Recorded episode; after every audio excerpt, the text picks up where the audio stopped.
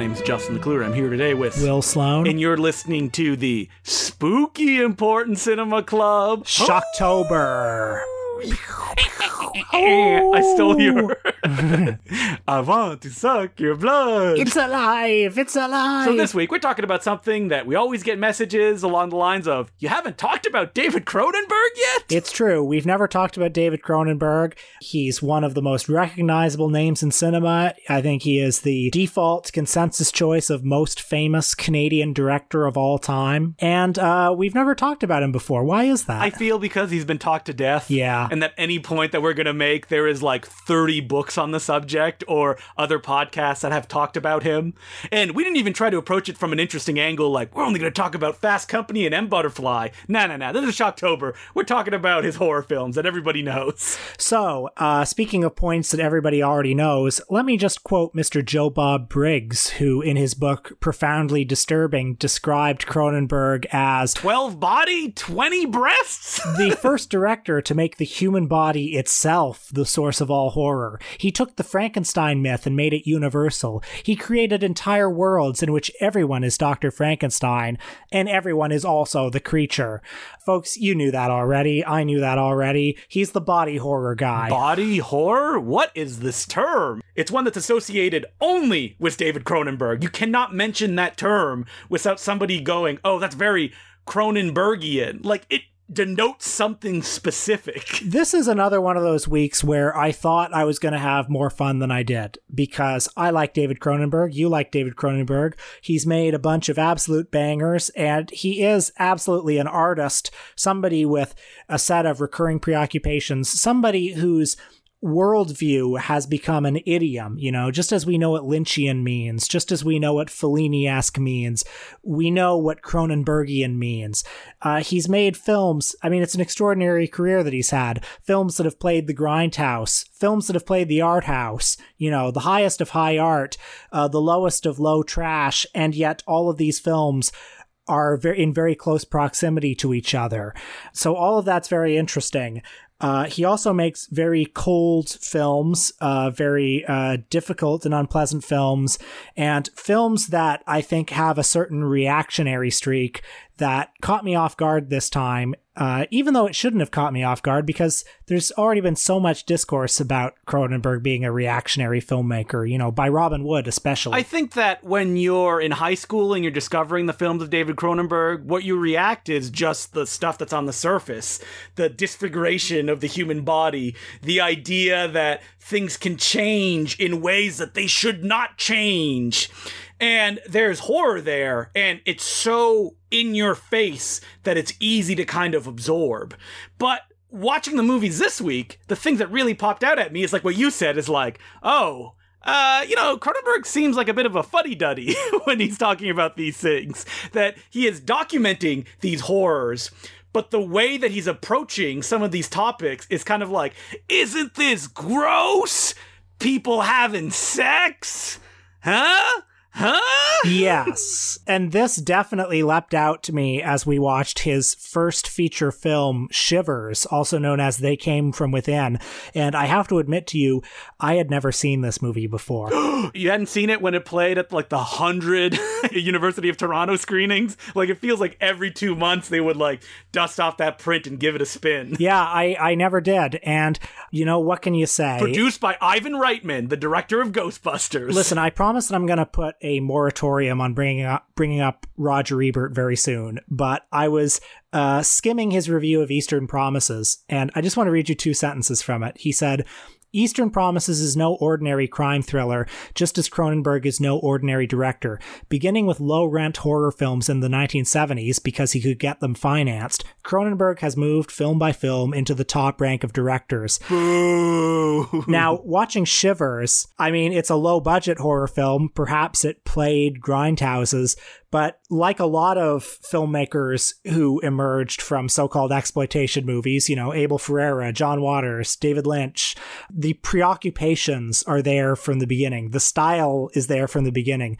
Shivers you know, if it cost $10 million more, could have been a movie that he made in the 80s or 90s. The thing about Shivers is that, like you said, his style is already there, especially like watching all these movies in quick succession.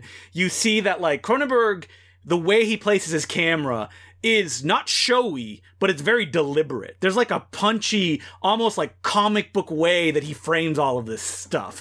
He is not a subtle director. He's an obvious one, and that's to his strengths. When Robin Wood, the great Marxist critic, was writing about David Cronenberg, he uh, talked about how Shiver, Rabid, and The Brood, which are the first three feature films, they form a kind of loose trilogy and he said their basis is that a man of science invents something that he believes will benefit mankind and promote social progress.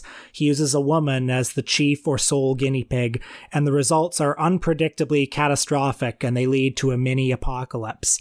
You can see that in Shivers, which is, um, you know, to put it in a hacky way, it's a film about the the fallout or the repercussions or the ramifications of the sexual revolution it's a movie where there's this virus that runs through this high rise like apartment building. Um, and I say high rise in the J.G. Ballard sense. You know, it's a big, uh, sterile, antiseptic, ultra modern. Self contained. There is like a doctor's office in it. There's the idea that you would never have to leave. I believe they say it's on an island as well in Montreal. But there's this thing that originates as an aphrodisiac that ends up turning all of the women, especially, into uh, sex mad creatures. And like it's a thing that like it's a living organism you know it's it's something that exists within the body and gets transferred like a disease yeah it looks like a big kind of like floppy turd slash penis that's right um, this is where the body horror comes in because in so many of david cronenberg's movies disease itself it's manifested in you know scary hideous monsters but also disease is metaphorical of a kind of social failing mm-hmm.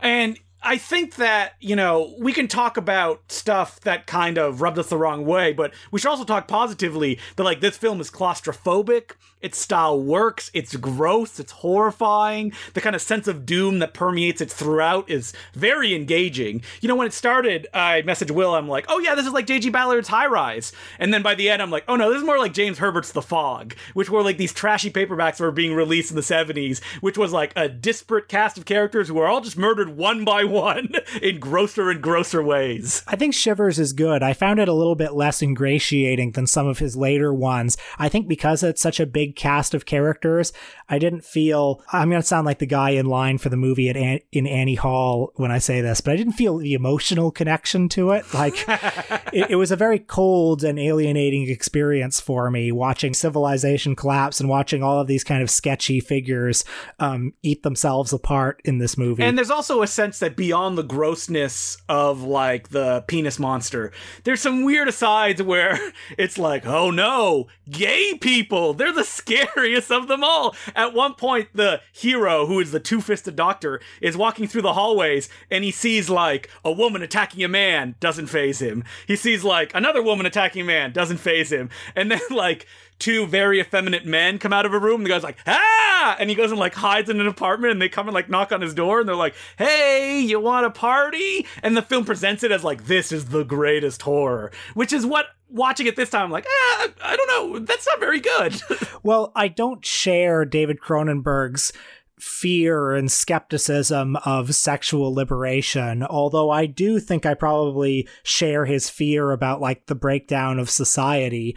I don't want to just paint him as like a pure reactionary because his films are complicated. Like the uh, high rise apartment building, how sterile it is, how ultra modern it is. Obviously, that's supposed to be ugly and scary in its own way. He seems skeptical of society just as he's afraid of the forces that would lead to the breakdown of society. All of his characters in these movies, or like the major ones, they are all people that are upper class and wealthy, and then are often taken down by once you reach that point, you either need something else to get feeling again, and that is the moral decay that will destroy you. I mean, that is happens in Shivers because it's all rich people that live in this high rise. It happens in Rabid because Marilyn Chambers she gets plastic surgery at a place where rich people get it, and then that infects and goes from there. Same thing with Crowd trash. It's very bored people who have comfortable lives and need something else.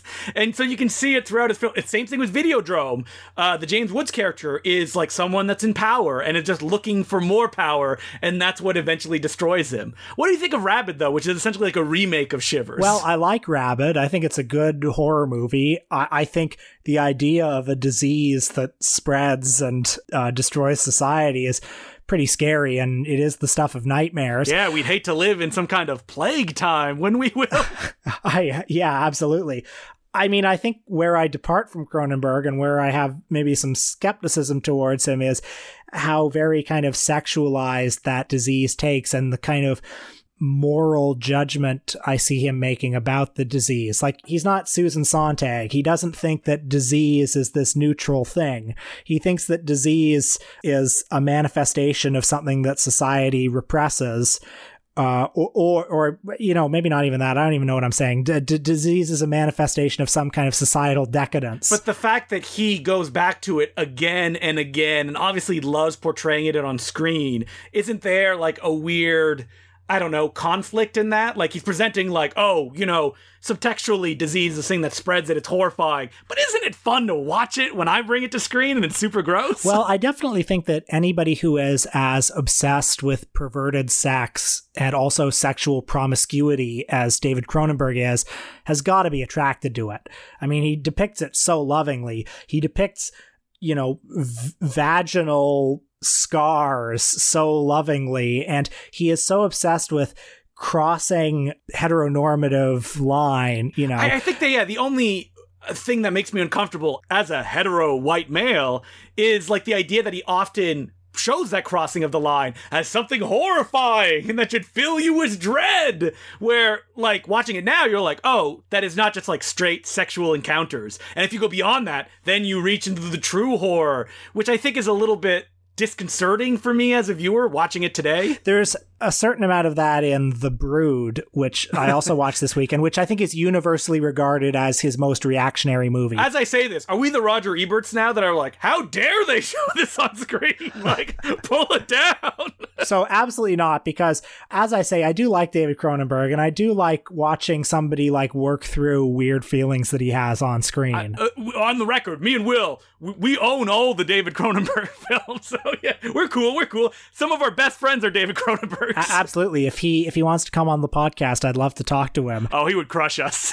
the Brood was the one that he made about his own divorce, basically, where Art Hindle, I guess, plays him, and Samantha Eggar plays his ex-wife, and she is in this radical new psychotherapy center run by the great Oliver Reed. Drunk old Oliver Reed himself. And somewhere in there, like she develops a kind of misandry, uh, such a strong misandry that it allows her to reproduce asexually. And she creates this brood of children who uh, all gang up against poor Art Hindle. I mean, the film is filled with striking images, but it's impossible to watch it now without being like, oh boy, David Cronenberg really hated his wife when he made this movie, or his ex-wife specifically. I do like The Brood though, because like it, it cuts very deep. It's raw. There's nothing hidden. And you know, I think Cronenberg's movies they articulate some very pretty universal feelings, you know, feelings of disgust or discomfort or shame in our bodies or with the bodies of other people, uh, discomfort and alienation from our surroundings, and also that feeling of being tempted by dark and twisted desires, you know? He may be have a reactionary streak, but he is tempted. Like look at his masterpiece Videodrome. It's the idea that like James Wood could be infected by Japanese S&M and it will melt his brain. Did you ever hear the story that he got the idea for Videodrome because he was channel surfing and he hit on City TV that night? For our American listeners, City TV is a Toronto-based TV station that was famous and maybe even still is famous for playing like softcore movies at like midnight and he saw Emanuelle in America by the great Joe D'Amato, and he was so uh, surprised and maybe even appalled by it that he made video. He grabbed the phone and he called the Royal Mounted Police, and he's like, "I've seen some real snuff movie footage." By the way, we should also say that David Cronenberg has, of course, been the subject of a lot of censorship. He's a very firm anti-censorship uh, case. For people that don't know, Ontario was one of the worst places in Canada to suffer through movie censorship hell. like you could not even get a film across the border in like the 80s and 90s sometimes, and had to be like smuggled. I don't know uh, in something else. Did you know that David Cronenberg was evicted from his apartment once because his landlord was so appalled that he had cast Marilyn Chambers in a movie? Insanity. so you know, for all this grousing that I may be doing of like ah, it's reactionary. He is out there on the front lines putting it out into the world unabashedly and you know stepping up and fighting anybody that wants to limit him from doing that which is probably like the strongest thing that any filmmaker could do. Let's talk about his most controversial movie crash. An adaptation of the j.g ballard novel about people who get sexually aroused when they get into car accidents. This is one that i had seen a long time ago kind of forgotten rewatch it for this podcast.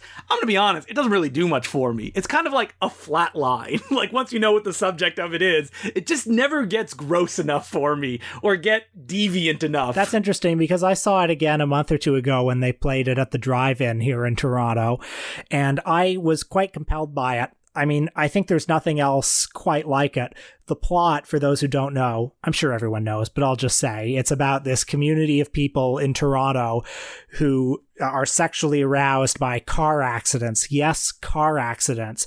There's James Spader and his wife, Deborah Kara Unger. They're a very bougie, you know, upper class couple. He's a film director. Uh, she is, I don't know what she is. I think that's where my baggage comes in, where it's, it's all these blank, broken people, seemingly with no inner lives, who are like, we just keep going because we can't feel, who suddenly get this thrill when they live through car accidents. And I understand that it's like, oh, the brush with death, even the beauty of death is sexually arousing. But that is the film's thesis. That is what I got within the first 10 minutes, and that's how the movie ends. And there isn't really anything else in the middle other than variations on that theme. I hear what you're saying, and I, I kind of agree with you, although I guess I just found it a little more compelling than you did. I mean, you were in the car was it a standard? Were you like handling that stick shift erotically as you were watching it? but I do think that what's interesting about Crash is that it brings all of the kind of loves David Cronenberg had up to that point. So you have the J.G. Ballardishness of High Rise, you have the kind of like deviant sexuality that he has touched upon in pretty much all of his films, and you have the fact that David Cronenberg loves cars. One of his only horror movies in the early era was Fast Company because he is just a massive gearhead. So knowing that and watching this film also brings like another layer to it, one that he is just very intimate with. It's not just like, "Oh, I want to explore an odd, you know, sexual angle or just a different sexual angle." Nothing odd with it. It's more like this is something that is also probably a articulation of something that he feels inside of him as well. I'm going to write my university thesis on uh, technology and the body in the films of David Cronenberg, and how technology is kind of an extension of ourselves, you know? Uh, and your um, TA is going to take it and go, thank you, and then throw it in a fire. Because why doesn't he even have to read it? He already has a hundred different ones that also have that same thesis. I think it's interesting that Crash, like, it, it's such a minimalist movie in a way.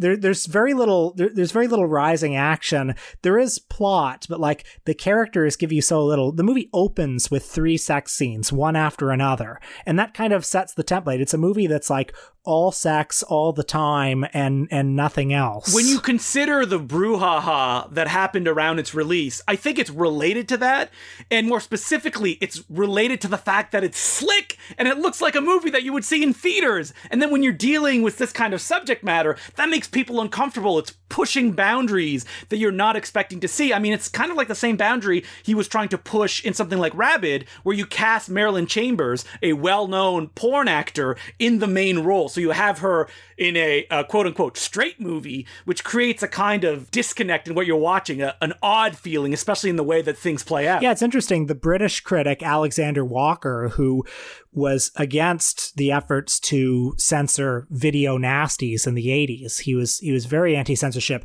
but he did believe in censoring Crash. He wrote that it's a movie beyond the bounds of depravity, containing some of the most perverted acts and theories of sexual deviance. And you watch the movie and I mean, my theory is everybody was all up in arms about the car crash fetishism thing. You know, people would say, "Oh, will this will this inspire copycat cases?" But I think what they were really freaked out about was the gay stuff in the movie, the um, having sex with disabled people, and also fetishizing the disabilities. Rosanna Arquette in the movie, her disabilities are specifically sexualized, and all of the group sex stuff. I think the car crash stuff gave certain cultural commentators a convenient out for for not admitting that it was the actual the other stuff was what bothered them. And I think that people need to remember that when this movie came out, it was not in the middle, I think it was near the end of the wave of the erotic thriller, which just was huge in the 90s. And you can kind of trace that back to something like Sex Lies and Videotape, the Steven Soderbergh film that people are like, I can't believe the way it's talking about sexuality. And that starred James Spader. And then you then watch James Spader again in Crash, which makes viewers kind of go, okay, wait, so now I have to rethink the way that I reacted to Sex Lies, which also starred this person, within this thing that because it is so abnormal compared to what I think about every day, or maybe I do think about this stuff and I don't want to vocalize it, I need to kind of be against it. As a provocation, I'm all for, even though the movie for me didn't really do that much. Well, it is a pretty cold experience. It's not one that I would want to watch every day. Um, I wish there was just a little bit more rising action. I wanted people having sex with like the bones sticking out of their uh, arms or legs, or like their necks are broken and they're trying to make love. I agree. I, I would love to see kind of the John Waters version of this because I think David Cronenberg is quite a sex negative filmmaker. Crash has erotic moments. I think it has moments that are meant to be erotic, but I mean, he uh, he depicts a lot of it as isn't this crazy? Isn't this gross? It's like a downward spiral, and you know, it ends with James Spader and Deborah Kara Unger at the side of the road, you know, no longer satisfied. You know, they they they gotta get the next big hit or whatever. You know, I can imagine the John Waters version of this movie where everybody's just having a good time, you know, fucking over their crashed cars, right? Yeah, it just ends with everybody crashing, big smiles on their faces, just like climaxing like they've never climaxed. I would like to see that version of the movie too. It's called A Dirty Shame. Check I was about out, to say, yes. A Dirty Shame is his Cronenberg movie. That's his shivers. Where everybody's actually happy about what they're doing as opposed to being horrified and being bathed in blue light. Something that I should point out about David Cronenberg is I do love that he just lives in Toronto and he shoots his movies in Toronto. He's not going to move away. He's not going to do the big Hollywood lifestyle. Even Maps to the Stars shot around the corner from me. and that movie takes place in LA, but it's shot in Toronto. I like that David Cronenberg is around. Like you'll see him at the Lightbox. That's right. Don't approach him though. It makes things more interesting. Him and Egoyan are, are the two auteurs that you are most likely to run into in Toronto. We should talk about just the later period of Cronenberg because there is a push you get the sense from him late 90s, early 2000s where he's like, I don't want to be the body horror guy anymore. I want to do different stuff. So you get a history of violence, which I believe was a pretty big hit, and so was Eastern Promises as well. Yeah, these were the movies that were received as prestige films and and sort of were kind of Oscar contender type movies. And I mean, they are more I guess mainstream looking than a lot of his other movies, but I do think they they are unmistakably Cronenberg movies. The way that he's interested in calm, placid surfaces and sensing the rot underneath them, you know, as well as his fascination with bodily mutilation, which continues. And just the style, which is unadorned and direct. Even something like Eastern Promises, like the big highfalutin fight scene, is just like in your face, but it's not like documentary style or anything like that. He's still shooting it kind of removed from what's going on. And it's that removal that I think makes more of an impact to when people watch it. My issue with Eastern Promises is it feels like the pilot for a TV show. It just kind of like ends. Like they're like, ah, oh, we ran out of money. This is the end of the movie. It does end pretty abruptly. I mean, both of these movies, they do feel Cronenbergian in the way that they feel like descents into these dark worlds that are hiding just beneath a friendly, normal exterior. I think Eastern Promises is like a very solid thriller. Uh, it's not the movie that I would watch if I wanted a, a, taste of Cronenberg. You know that in A History of Violence, there's a famous like deleted dream sequence where there's a big Cronenbergian effect where like one of the people like their chest breaks open and like a bunch of crazy stuff happens, and Cronenberg shot it and went, "Uh, uh-uh, that's too close to what I usually do. Cut it out of the movie." That's funny because there is that scene in A History of Violence. I don't know if you remember it, but it's after the attack where uh, early in the movie where Viggo Mortensen is able to intercede the robbery at the place, and there's just this close-up shot of like a guy lying on the ground with his mutilated face. and I remember, I remember seeing that and thinking that, oh yeah, David got one in. You know, I mean, Eastern Promises, all the necks that are slit, you can just feel him being like, "Oh yeah, this is what I showed up in the morning for.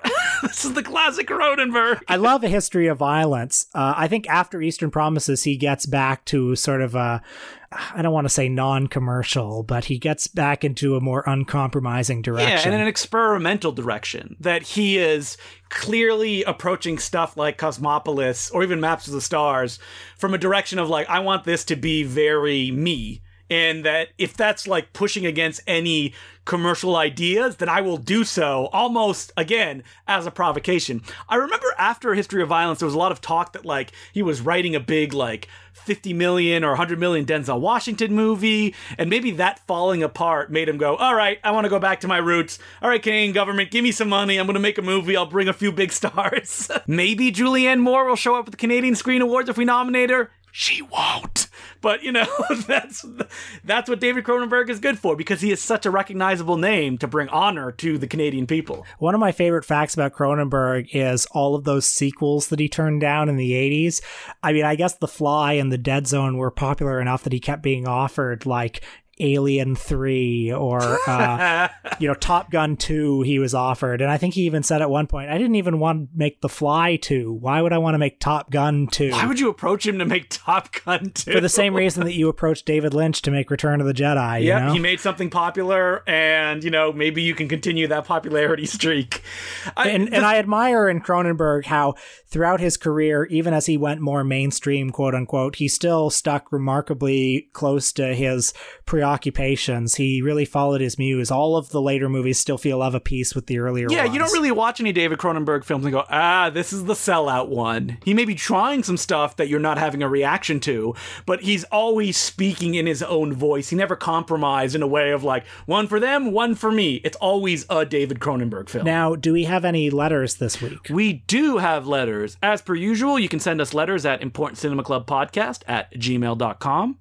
And our first letter is from, I will try to pronounce his name at the end because he makes a joke about it. Hello, I'm a recent subscriber writing to, first of all, express my appreciation for your fine work. I'm glad to have found a place for cinephile discussion since the capitalist swine shut down Film Comment and its podcast. Rest in peace.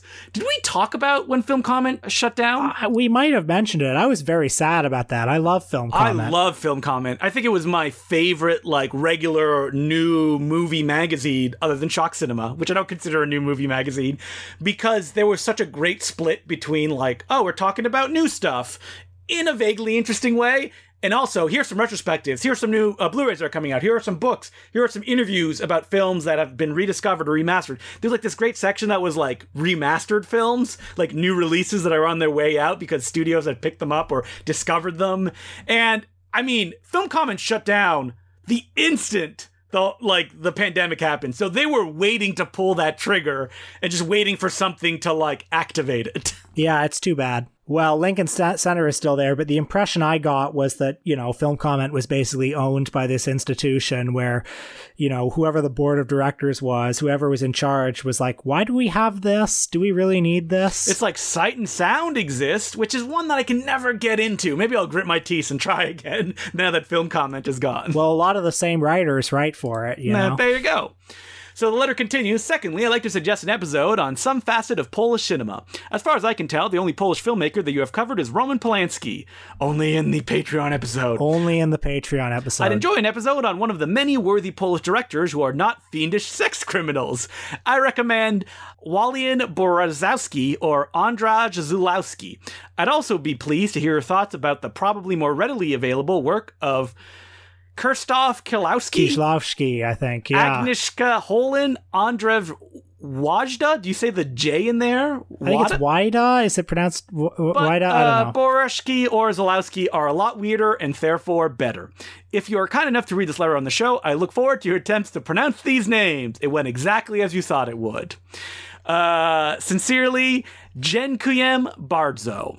He uh, gave the pronunciation of his name here, and I'm sure I probably still got it wrong.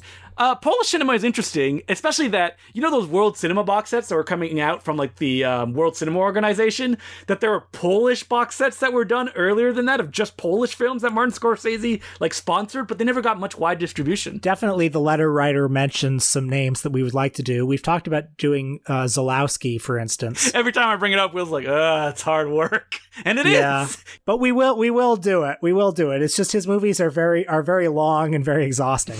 And the other ones are really interesting as well. There's a lot of fun avenues that you can go down. I mean, I'm a huge fan of, I think it's just the Saragossa manuscripts. I don't remember who the director of that one is, but it stars the guy that stars in Ashes and Diamonds. And it's basically like, um, you know, somebody reads a story, and then in that story, somebody else reads a story, and then in that story, somebody else reads a story. So essentially, like that uh, Forbidden Room uh, movie that uh, Guy Maddin made, which has that same kind of like um, enveloping spiral structure.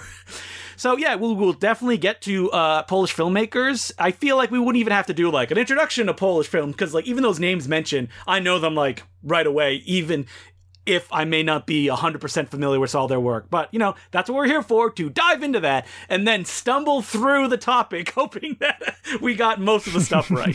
so, thank you very much for that letter. And our next one is from Hunter Sawyer, and it goes Hello, important cinema clubberos ooh, bros in, cl- in uh, Important Cinema Club. I don't know if I like that. Short time listener in term of years, long time fan in terms of amount of time pouring over y'all's back catalog in a matter of months. Quarantine does strange things to the brain. I imagine that like it's like a David Cronenberg film, someone that just like listens nonstop to the Important Cinema Club. Their body is changing. They start like wearing glasses, watching more Hong Kong cinema. They just can't help themselves. And the letter continues. I found your podcast to be the perfect accompaniment to playing massive multiplayer online role playing games because it always makes me feel guilty that I spend so much time playing video games where the vast nebulas of film that I have yet to explore beyond y'all's podcast. Speaking of things that make the perfect accompaniment, Will, I've recently started making my way through Samuel Delany's epic account of gay sex life held in and around the porn theaters that dotted Times Square until the triumph of evil that marked the era called Times Square Red, Times Square Blue. Given your interest in the subject, I was wondering if A, you have read this particular volume, and B, if you had any other books or materials to recommend to someone such as myself that is interested in this period of porn history but are too lazy to use Google. and thanks again for the hours of free dungeon crawling background noise, and I eagerly await the full length episode on Jamie Gillis. Uh, sincerely, Erica. I have read Times Square, Times Square Blue by Samuel Delany. My girlfriend actually got it for me as a birthday present a couple years ago. Uh, it's a great book. I absolutely love it. Delany in that book came up with a really weird and fascinating theory that these porn movie theaters in Times Square, which were often gay cruising grounds, uh, including the straight porn movie theaters would be gay cruising grounds, especially after the advent of video, that these were almost like communal spaces where people from across class lines would congregate and encounter each other, which is an interesting idea. If you're interested in books about pornography, there's a book called The Other Hollywood, which is kind of like the definitive oral history by Legs McNeil if you're interested in Times Square um, and, and sort of the New York sex world, I highly recommend a book called Tales of Times Square by Josh Alan Friedman. Uh, Josh Alan Friedman was is Drew Friedman's brother, and he's Bruce J. Friedman's son, and he worked at Screw magazine for a while, and it's a collection of journalism that he did at uh, Screw magazine. So some of it is about like stuff that was happening in the sex world in New York at the time, but also he he like kind of took his job very seriously. He took the idea that he was a beat reporter in Times Square very seriously. So he did interesting Damon Runyon-ish profiles of just the local eccentrics who lived and inhabited Times Square. And who can forget the ultimate uh, singular view of Times Square cinemas, Sleazoid Express by Bill Landis. Oh, I'm glad you brought that up. I almost forgot. Yeah, Sleazoid Express it was a magazine originally, but it's there's a great book by Bill Landis and Michelle Clifford, which goes theater by theater in Times Square. It doesn't really get into pornography, but it talks a lot about the grindhouse cinemas and what they were like. Like it paints a little word picture of them. Yeah, I think it's better to approach it as like this kind of wild beat poetry and in the moment energy as opposed to like facts because you know Bill Landis was often off the cuff, and there's stuff you'll read about that book concerning the filmmakers he talks about that were disapproved almost instantly afterwards. Especially he has like a long chapter about uh, Michael and Roberta Findlay. That not all of that stuff is true. Bill Landis also wrote a long essay about Phil Prince, the guy who did uh, The Taming of Rebecca. He did this long essay, which for years was the only thing available about Phil Prince, and it was full of things like, yeah, he went out and murdered somebody, and he went to prison, and then he got out of prison, and he went and, and murdered somebody else as restitution. Oh, didn't he rob an ice cream shop as well? Was that part of his story? Now, I think that actually might have been true. Uh, that did happen, I, and I think he went to jail for it as well. Yeah, but he didn't. He didn't do a revenge killing after. That was just like a straight lie that Bill Bill Landis perpetuated. We talk about this uh, podcast all the time, even though I feel like we haven't mentioned like hundred episodes. There is a great Rialto report about Phil Prince, and if this letter writer is interested in that kind of Times Square atmosphere, you got to listen to every episode of the Rialto report. Just stories of the people who were in that golden age of pornography from their own mouths. so uh, thank you very much, Erica, for that letter. And as per usual, you can send us emails at importantcinemaclubpodcast at gmail.com. And this week on our Patreon, we're talking about the Polonia brothers and their film Splatter Farm. Now, that title make make you think, oh, is that like a Peter Jackson style bad taste, gore, fun Sam Raimi-ish thing? No, it is not. How would you describe it, Will? Oh, it's like a couple of teenagers who got together and were like, we got a camcorder. Let's make the grossest movie we can. And they got it distributed, sort of. And even though it's the grossest movie that they could imagine, it just comes out as a fun time. How can that be? You have to listen to the episode, and we talk about uh, the Polonia brothers' prolific filmography as well that goes to this day, even though they made that movie, I think in the 80s. You can listen to that episode by going to patreon.com slash the important cinema club podcast and becoming a Patreon subscriber for $5 a month. And don't worry, guys, we will be um, doing the Ernest Marathon th- soon. And once we do, we'll record the episode on that day and we will post it. So that's right, Justin. Let's do it uh, next week, shall we? Um, we'll talk. We'll talk off mic. We'll hammer down a date. So, Will, what are we doing next week? Next week, we will be exploring some of the movies that are in a favorite book of Justin's and mine, Nightmare USA by Stephen Thrower. This is one of the great film books. It's the definitive chronicle of regional horror filmmakers in the United States. Uh, people who were not in New York and L.A., people who were not in any way connected to the mainstream film industry, but they uh, got a camera, they got a crew they got some actors and they put their eccentric visions on the screen. Uh, Justin, I feel like you know some of the movies a little better than I do. What are some of the movies we should watch? So I recommend checking out Deathbed because that hits the point of that like one-time filmmaker who made one picture that is super weird but has a very kind of um, personal vision.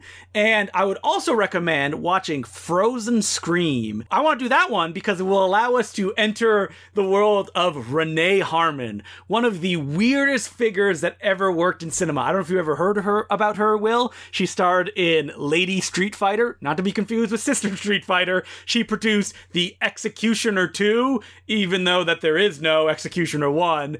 And she, even though she had a very thick accent, wrote like dozens and dozens of books on how to act. uh, Frozen Scream is one I believe she wrote, produced, and stars in. She never really directed any films herself, but uh, it's a really interesting um, starting off point to talk about her career. We'll probably think of some other ones just that hit those beats. Like, I love Curse of the Screaming Dead, but that one would take dedication because you would have to watch the original version that was shot on video and then the version that was shot on film afterwards. And, uh, spoiler alert, they are both paced slower than any movie you have ever seen. so that's what we're doing next week Nightmare USA. If you don't own the book, I highly recommend um, running out and buying a copy. I don't know if it's still in print. Until next week, my name is Justin Clue. I'm Will Sloan. Thanks for listening. As per usual, I would like to thank some of our new patrons that have recently subscribed to our Patreon channel, and those include Laura, Nathaniel Tyson, Dawid, Sideburn, Luke Wellington, Hunter Sawyer, Ivy Parsons, Nru, Cole Flowers, John Petrovich, Mr. S, Thomas Shepard, Johnny Mockney, Jeff Wood Jones, Eric Ward, Aylin O'Dalag, Sadie Hawkins Pod, David Wynn, Jacob Schroer, Adam Nab, Jennifer Gibbons, Sebastian Lepre, Daniel Newton, Andrew Knight, CMPN, Charlie Yo, Mr. Slaw, Ben Mendina, Steve Putz, Ian Elliott, Benjamin Brody Turnbull, Simon, James Renfort Frederick, Johannes Schoninger, Neil Macgiola Chumgale, Samir Patel, AJ, Sean Fuller, Paul Merrick, Patrick Zettel, Luigi Oswego, and Annette. Thank you so much for becoming patrons. We could not do this without you. And as we talked about on the last episode, the Gold Ninja video releases of Matt Farley and Charlie Roxburgh's Don't Let the Riverbeast Get You Blu ray are now available at goldninjavideo.com, as well as the Creature from Black Lake Blu ray, which is a underseen Bigfoot film that was shot in the 70s. But the Blu ray itself is a celebration of horror movie marathons and includes the bonus feature Impulse, starring William Shatner as a psychotic serial killer, and tons of special features about how to do the perfect movie marathon, the history of shock marathons, me and Will talking at length about regional horror films, and so much more. Liner notes, bonus Easter eggs, all the good stuff. And as we also said, me and Will's new book, Motern on Motern, our full length career interviews with Matt Farley and Charlie Roxburgh, is also available at the goldninjavideo.com page. And that one is also available now on Amazon as well. And also, if you don't get enough of me on the Important Cinema Club, you could listen to me on the Bay Street Video Podcast, where me and Mark Hansen go through all of the new Blu rays and DVDs that are released every week live from the Bay Street Video brick and mortar store in Toronto, Canada. And I'm also on bi weekly, the No Such Thing as a Bad Movie podcast, where me, Colin Cunningham, and April Atmansky pick a so called bad movie and try to find the positive points in it. You can also catch Will on the Michael and Us podcast, where he and his co host, Luke Savage, go through all sorts of bad political style movies and, you know, talk about what's going on in the news. So, after all of those endless plugs, we now return you to your regular scheduled programming. I uh, saw one of your tweets pop up, and it was one of those spicy, hot, fiery takes just to get people's hackles riled up. Whenever Justin says, I saw one of your tweets pop up, I know that I'm going to get, I'm in for a lashing. I know he's going to make fun of me. Not a lashing. Did I hesitate and uh, my finger hover over the keys to write a response along the lines of, Will, you're not going to like the people who respond positively or negatively to this post. there are no winners on your side. No, I like the people who respond positively. I like my my little disciples. I like my flock. I like I like people who like what I have to say. Your Sloanettes. My Sloanettes. So basically, the tweet was David Fincher is overrated. He just adapts paperback novels, like airport novels, in a very meticulous way. Like he does 500 takes to make himself feel important, and he sucks, and Will Sloan hates him, right? That's what he basically would have boiled down to, right? Will? That's what it boiled down to. Although, like, I actually don't hate him. Uh, You know what? What it was was with Mank. I saw something on Wikipedia, which is the most reliable source of all time, saying that a lot of it would be about uh, the dispute in uh, authorship credit of the Citizen Kane screenplay between Herman Mankiewicz and Welles, which is like, oh my god, not this thing again. Not So really, you just wanted to bring that up, but you knew that wasn't fiery enough to get people like to reply. So you needed like that entry point to just like bag on David Fincher a little bit at the top. I do think uh, David Fincher is a little overrated. I would agree. Uh, yeah, he's a guy who, yeah, he does like 200 takes of every scene because he thinks he's Stanley Kubrick, but in reality, he's he's the director of The Girl with the Dragon Tattoo. I mean, come on. The remake. I mean, yeah, he's made some very good movies. But Will, Will, Will, haven't you seen that video essay where they talk about that he's he's reading books that are not in English and what does that mean within the context of his movie? Oh yeah, yeah, yeah. Oh, Well, anyway, so but Mank, the subject matter itself is something that you're like, ugh. Because, you know, Orson Welles has been punched enough. He needs to be, you know, taken out of the darkness and respected. I think clearly corporate America never forgave him for taking complete creative control and then making the best movie ever. And so now, and so now they deploy David Fincher, a, a corporately sanctioned auteur, to say, well, actually, filmmaking is a collaborative process. Uh, the great Vertigo conspiracy. What, Citizen Kane isn't on the top of the best movies of all time? No, Vertigo is there now. Well, it's funny that you made that tweet and then the, today they posted a trailer for it. Did you watch the trailer? yeah, clearly they posted that trailer to rebut me. but I did watch the trailer, and actually the trailer made my skin crawl a little bit. I mean, maybe maybe the movie will be good. I don't know, but it's like it's done in that it looks like they put an old timey Instagram filter just on a digital camera. Uh, ugh, I don't know. I don't like the look of it. What did you think? I, I don't know. It didn't really do anything for me. It seems maybe they're approaching it from the perspective of instead of the clash between uh, Herbert Mankiewicz and Orson Welles. Okay, so people may be listening to this and have no idea what we're talking about. Very so, likely.